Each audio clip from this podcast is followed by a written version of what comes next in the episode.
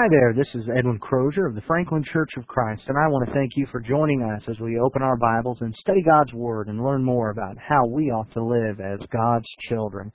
Today we have a very special sermon for you. Special guest at the Franklin Church of Christ, Steve Garrett, one of our very own members, presented this lesson. It's entitled How to Forgive. So open your Bibles and learn how to be like Christ and forgive others. Genesis chapter 45. There is in the Bible a story of a young man who was betrayed by his family. This young man was put in prison because there were false charges laid against him. In fact, while he was in prison, he was even forgotten by some people he had helped get out of prison. And when in a position to take revenge upon those who had put him through all of those troubles his family, other people. Instead of taking revenge upon them, he forgave them. Here in Genesis chapter 45, we have the situation where Joseph, after having gone through all of those problems in his youth, is confronted with an opportunity to extract revenge upon those who had begun this whole circle of events, his brothers. And we remember the story of how Joseph was the favorite of his father and his, his brothers were very jealous of him.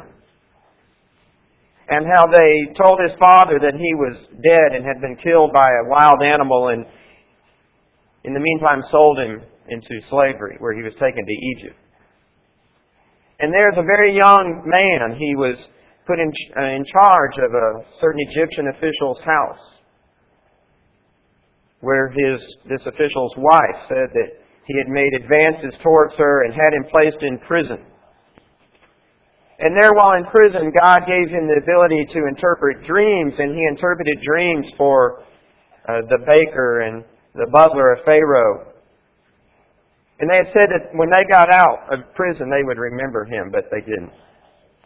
And of course, we know that God brought Joseph to a position of prominence in Egypt, second only to Pharaoh in command of the land.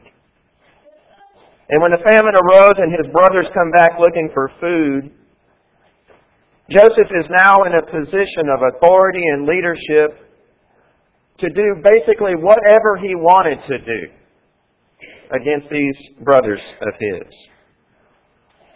But instead, we see in Genesis chapter 45 that Joseph forgives his brothers of all that they had done to him. It says in verse 1 that Joseph could not restrain himself before all those who stood by him, and he cried out, Make everyone go out from me. So no one stood with him, while Joseph made himself known to his brothers. And he wept aloud. And the Egyptians and the house of Pharaoh heard it. Then Joseph said to his brothers, I am Joseph. Does my father still live? And his brothers could not answer him, for they were dismayed at his presence. And Joseph said to his brothers, Please come near to me. And they came near, and he said, I am Joseph, your brother, whom you sold into Egypt. But now do not therefore be grieved nor angry, angry with yourselves, because you sold me here, for God sent me before you to preserve life. And then again in verse 8, so now it was not you who sent me here, but God. In verse 11, therefore I will provide for you. You know, we hear this story from the times that we're young and perhaps we kind of take it for granted that Joseph just went through all of these things. And it was very natural for him to have this attitude of forgiveness when his brothers come on the scene. But I think Joseph is just like you and he's just like me. That if we were to have gone through the things that he had gone through, that the natural emotion that he would have had is an emotion of hatred, an emotion of anger, the desire for revenge. Certainly, he showed a different spirit here in Genesis chapter 45. And what I would like us to look at for a few minutes this morning is How do we forgive? Especially, I want us to look at how do we forgive when the person who has injured us is not our sworn enemy, but someone who is very close to us, a brother, a friend. How do we forgive like Joseph did? Jesus dealt with this and he laid out several principles in the New Testament dealing with forgiveness. And I would like us to look at a couple of those. Turn over to Matthew chapter 18, beginning in verse 21. Matthew chapter 18 and verse 21. The context of the parable that Jesus tells here is basically given in the context of how do we forgive a brother who sins against us. In verse 15 of Matthew 18, Jesus says, Moreover, if your brother sins against you, go and tell him his fault between you and him alone. If he hears you, you have gained your brother. But if he will not hear you, take with you one or two more, that by the mouth of two or three witnesses every word may be established. The whole context here is dealing with a brother who sins against us. So Peter comes to him and to the Lord in verse 21 and, and says, Lord, how often shall my brother sin against me and I forgive him? Up to seven times? And Jesus said to him, I do not say to you up to seven times, but up to seventy times seven. I think Peter probably felt like he was being generous when he asked the question of the Lord, Well, if someone sins against me, okay, you told me how I ought to deal with that, but I'm asking you, how many times do I have to go through that process? Maybe even seven times? And Jesus' response is, there really is no limit to our forgiveness. He says up to 70 times 7. In other words, our forgiveness ought to be unlimited. There is no amount of forgiveness that we extend. And in order to drive the point home, Jesus tells the parable here of of an unforgiving servant. Let's take a moment just to read this parable. In Matthew chapter 18, beginning in verse 23, Jesus says, Therefore, and he's referring to what he had just talked about, the forgiveness. The kingdom of heaven is like a certain king who wanted to settle accounts with his servants. And when he had begun to settle accounts, one was brought to him who owed him 10,000 talents. But as he was not able to pay, his master commanded that he be sold with his wife and children, and all that he had, and that payment be made. The servant therefore fell down before him, saying, Master, have patience with me, and I will pay you all. Then the master of that servant was moved with compassion, released him, and forgave him the debt. But that servant went out and found one of his fellow servants who owed him a hundred denarii, and he laid hands on him and took him by the throat, saying, Pay me what you owe. So his fellow servant fell down at his feet and begged him, saying, Have patience with me, and I will pay you all. And he would not, but went and threw him into prison till he should pay the debt. So when his fellow servants saw what had been done, they were very grieved, and came and told their master all that had been done. Then his master, after he had called him, said to him, You wicked servant, I forgave you all that debt because you begged me. Should you not also have had compassion on your fellow servant?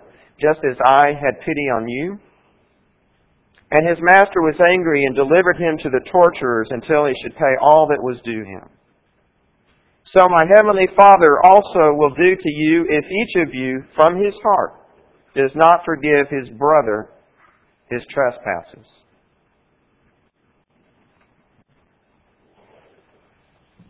The question then, how often should I forgive? Jesus answers.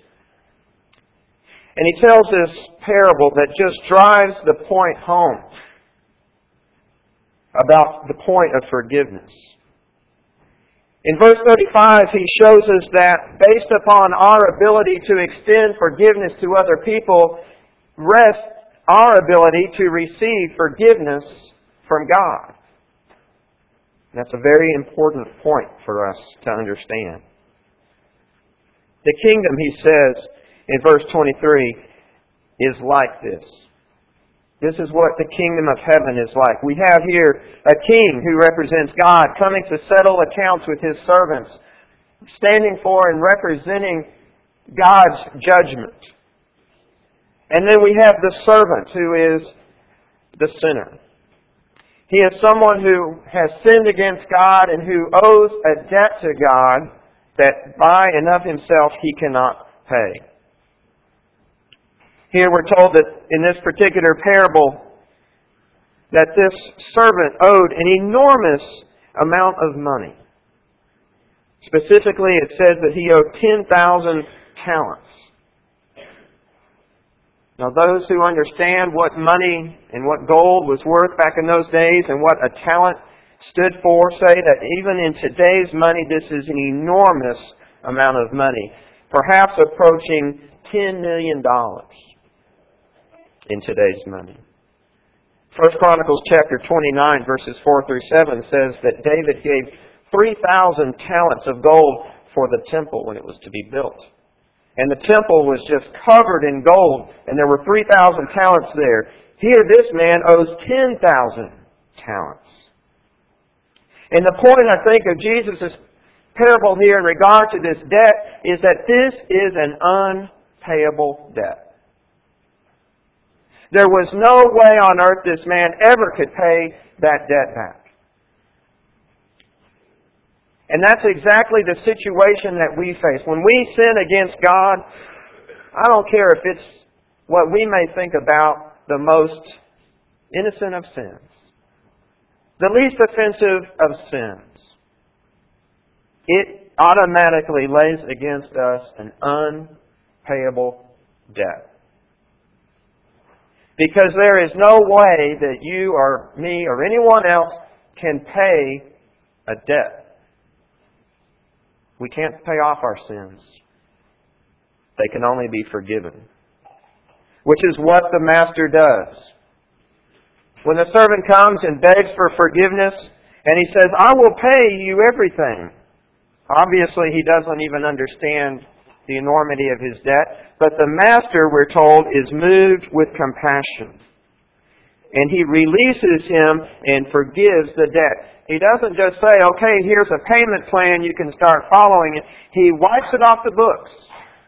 It's gone. He forgives that, that he sends it away. And yet this servant who had all of this debt forgiven goes out and he finds someone who owes him a very insignificant amount of money. A hundred denarii, I'm, I've studied and found out, is equivalent probably to about $17 in our money. And we see the total insignificance of this debt versus the one that the other servant owed. And he comes and it says that he violently demands payment from this other servant. And he, just like him, begs for patience and says that I will pay, but he doesn't have any of it, and he throws him into prison. The fellow servants see this, and of course they're upset, and they go and tell the master what is done. And when he hears about it, he comes to this first servant and says, You are a wicked servant now. This latter state is worse than the first state for him. I forgave you all that debt, verse 32 says, because you begged for me. And you should have had compassion on your fellow servant, just as I had compassion on you. And he delivered him to the torturers to pay the debt. His lack of compassion for this fellow servant indicates, in essence, how ungrateful he was for his own forgiveness of his debt. This offense of not forgiving his fellow servant's debt is worse in the eyes of the master than the original indebtedness. And so Jesus makes the application. So my heavenly Father also will do to you if each of you from his heart does not forgive his brother his trespasses. But how do we do that? We have to forgive. The principles are laid out. We also see in, in the model prayer in, in Matthew chapter 6 when Jesus discusses prayer, he says in verse 9, Our Father in heaven, hallowed be your name. Your kingdom come, your will be done on earth as it is in heaven. Give us this day our daily bread, and forgive us our debts as we forgive our debtors. And do not lead us into temptation, but deliver us from the evil one. For yours is the kingdom and the power and the glory forever. Amen. For if you forgive men their trespasses, your heavenly Father will also forgive you. But if you do not forgive men their trespasses, neither will your Father forgive your trespasses. I think it's significant that after this prayer that Jesus gives as, as a model for us to follow, that the only item of that prayer that he follows up with additional commentary on is the part of the prayer that dealt with forgiveness. Forgive us our debts as we forgive our debtors. In verse 14 through 15, he re-emphasizes the point that if we do not forgive, then God will not forgive us. Forgiveness must be extended, but how? Especially, as in Joseph's case, when it is someone who is close to us, someone we love, someone we trusted who violated that trust. A fellow brother or sister in Christ who should have been there for us, but instead was working against us. Our husband or wife who let us down. A parent who has abused us. A child who has become rebellious. How do we forgive in those situations? I want to suggest to you three things that maybe make it difficult for us to not forgive. And then we'll look at three things that help us to forgive. First of all, I think one of the hardest things we have to deal with in those situations is hatred. Hatred is one of the strongest emotions that God has given us. We're told in the Bible that God hates certain things, aren't we? And there are certain things that we have to hate in order to be like God. But yet when we look at God, we see that God always hates sin. He always hates sinful acts. But God never hates the sinner. That's difficult to grasp, isn't it? God always hates the sin, but He never hates the sinner. If we hate the sinner, if we hate the person who has hurt us, then we're going to want revenge. And this type of hatred destroys us. It doesn't help us. In Matthew chapter 5, Jesus tells us in, in the Sermon on the Mount, again, Matthew 5 and verse 43, You have heard that it was said, You shall love your neighbors and hate your enemies. But I say to you, love your enemies. Bless those who curse you. Do good to those who hate you. And pray for those who spitefully use you and persecute you. What I have to realize is that I have to respond with love. And we're not talking about the emotion of love, the gushy gushy feeling type of thing. We're talking about agape love, which is a love of the will, not a love of our emotions.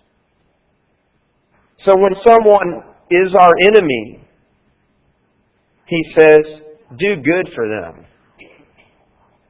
Pray for them. Bless them. We don't respond in kind. Sometimes it's not hatred that gets in the way of our forgiveness, but it's just the deep pain that has been inflicted upon us. When we're injured, pain is the result.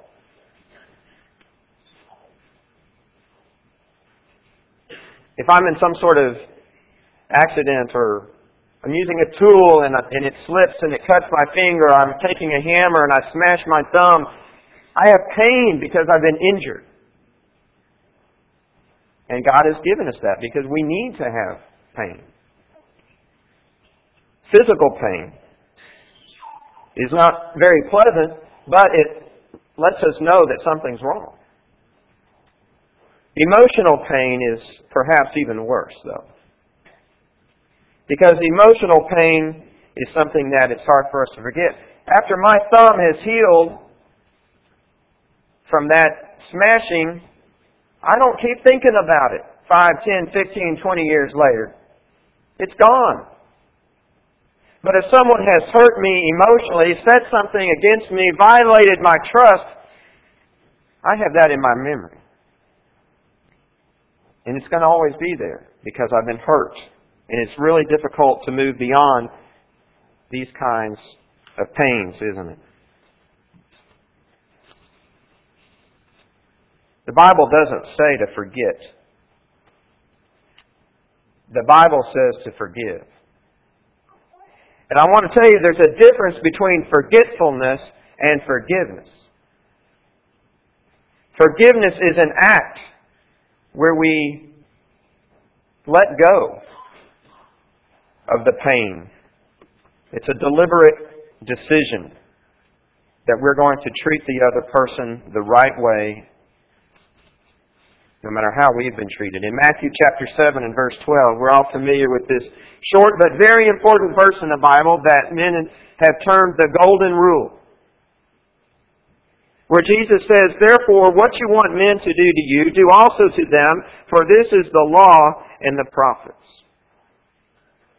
In other words, Jesus is saying everything that you've read about in the Old Testament that was given through the law of Moses or through the prophets is summed up essentially in this that you treat people the way God wants them to be treated and the way that you want them to treat you. Which one of us has never hurt somebody? Do we not want forgiveness of that when we're sorry and we repent of that? So our duty is to forgive, to not maintain our resentment towards this person, but to treat them with love. And to not hold the sin against them anymore. But perhaps it's also a matter of pride. Sometimes we get the idea, I have been hurt, so I'm going to teach him or I'm going to teach her a lesson. Or perhaps Others make it even more difficult for us when we've been injured, especially in a, a public capacity. You're not going to forgive them, are you? Because that would make you look weak. Matthew chapter 5 and verse 21 through 24, Jesus says, You have heard it was said to those of old, You shall not murder, and whoever murders will be in danger of the judgment. But I say to you that whoever is angry with his brother without a cause shall be in danger of the judgment, and whoever says to his brother, Raca, shall be in danger of the council, but whoever says, You fool, shall be in danger of hellfire. Therefore, if you bring your gift to the altar, and there remember that your brother has something against you, leave your gift there before the altar and go your way. First be reconciled to your brother, and then come and offer your gift. We cannot appropriately approach God and ask for His forgiveness if we do not extend it to others. The word reconciliation is used here by Jesus, which simply means those who were enemies are now friends. We have to first be reconciled, and we cannot let our own human pride get in the way and say, I'm going to teach them a lesson. Because there's a lot of negative effects to holding an unforgiving attitude. First of all, it's going to destroy the relationship we have with this other person. And specifically, we're looking at not a relationship with someone who is our sworn enemy, but someone who's perhaps a member of our family, someone who's a member of our church, someone we work with, someone who's a close neighbor or a friend. And we need those relationships. We can't just discard people left and right when they hurt us.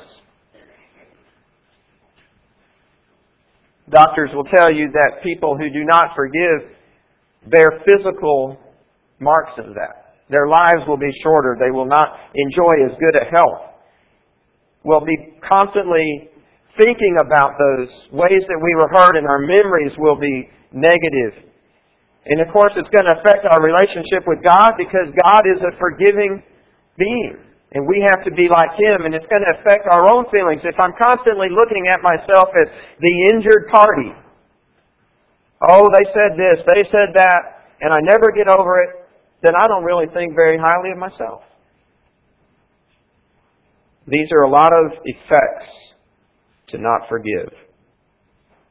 Hatred, deep pain, pride are things that can keep us from forgiving as we ought. But I want to suggest, before we end our lesson this morning, three things we can do to let go of these feelings.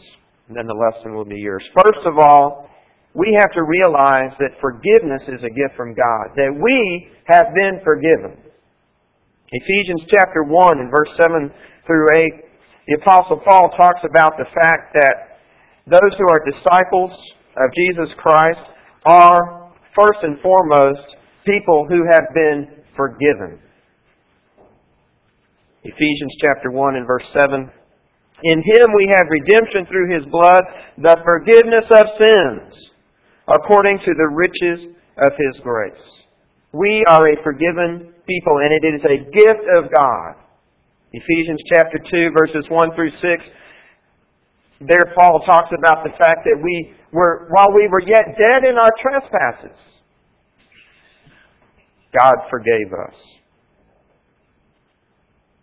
On the cross, Jesus himself, the Son of God, in Luke chapter 23 and verse 34, as he was being nailed to that cross by that wicked and wild crowd of people, prayed to the Father to forgive them. This is what God is. He is forgiveness. Jesus was forgiving. God, by the very act of giving His Son on the cross at Calvary, was extending His grace and offer of forgiveness to anyone who would accept it, even before He knew if I would accept it. And think about how much we've been forgiven. That unfaithful or unforgiving servant in the parable would not extend forgiveness to his fellow servant. I think mainly because he never appreciated just how much he had been forgiven. But secondly, we ought to realize that forgiveness is really the most powerful witness we have to the world of God's grace at work in our own lives. We live in a world of unforgiving people. That is the way of the world. But when we forgive one another and when we extend forgiveness and when people see that, what they see is God's grace at work in my heart. But if I have the attitude that I'm going to nurse a grudge and I'm never going to forgive someone, I'm always going to remember that, and one of these days I'm going to get even with them, then I've got a deep spiritual problem that's going to show to everyone who knows me. In John chapter 17, verse 20 through 23, Jesus talked about in his prayer just before his, his uh, death, as he prayed to the Father, that they that his disciples in verse 21 that they may be one as you father are in me and I in you that they also may be one in us that the world may believe that you sent me what a powerful witness we have of the wonderful grace of God in our lives when we turn around and extend that forgiveness to others. And then finally, I can learn to forgive when I realize that forgiveness is a positive. It's a positive activity that is necessary for me to heal myself. Forgiveness is not simply some sort of passive resignation. Well, there's nothing I can do about this situation. They've done this to me. They've done it over and over to me. They're rebellious. They're untrustworthy. They're lying about me or whatever. Saying there's nothing I can do about it, so I'm just going to forget about it. I'll just be resigned that I've got an unpleasant situation and there's nothing else I can do but forgive them. Okay. I'll forgive them. That's really not what we're talking about. We're talking about making a conscious choice of the will. That when I think about everything that God has done for me, that I'm going to release this other person from their debt. And it's a positive thing. It's a joyful thing that we do. And we move from being the victim of someone to being the victor in the situation. And that is powerful. Joseph was the victim of everything that his brothers had done to him and other people along the way who had mistreated him. But in the end, he forgave them and he was the victor. But he would not have been if he had not forgiven them. If I realize that forgiveness is a gift of God, that forgiveness is this powerful witness I have to the power of God in me, and what God has done for me, and that I can move beyond the injury that I received, then what's going to hold me back from forgiving?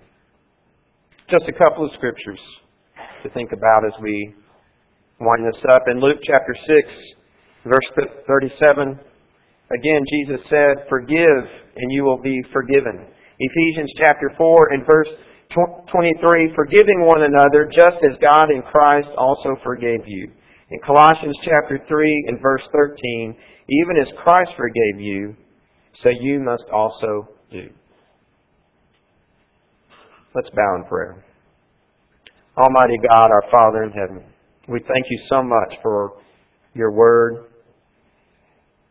where we are taught how we ought to act Father, help us to remember the wonderful blessings of forgiveness that you have given us. Help us, Father, to remember that we owed a great debt and that you offered your forgiveness to us even before we were willing to accept it. And that you continue to forgive us when we do wrong. Father, there are those in our lives who have, every one of us has had people in our lives who have hurt us in some way. And Father, I pray that you would help us to apply your word, to have a forgiving heart and a forgiving spirit. And if there are those that we have, we still maintain resentments against, that we would work those situations out that we could move on, that we could show the joy of forgiveness that we've received to other people. In your name we pray. Amen. If you're here this morning and you're not a child of God, then you have yet to fully partake of the forgiveness of God.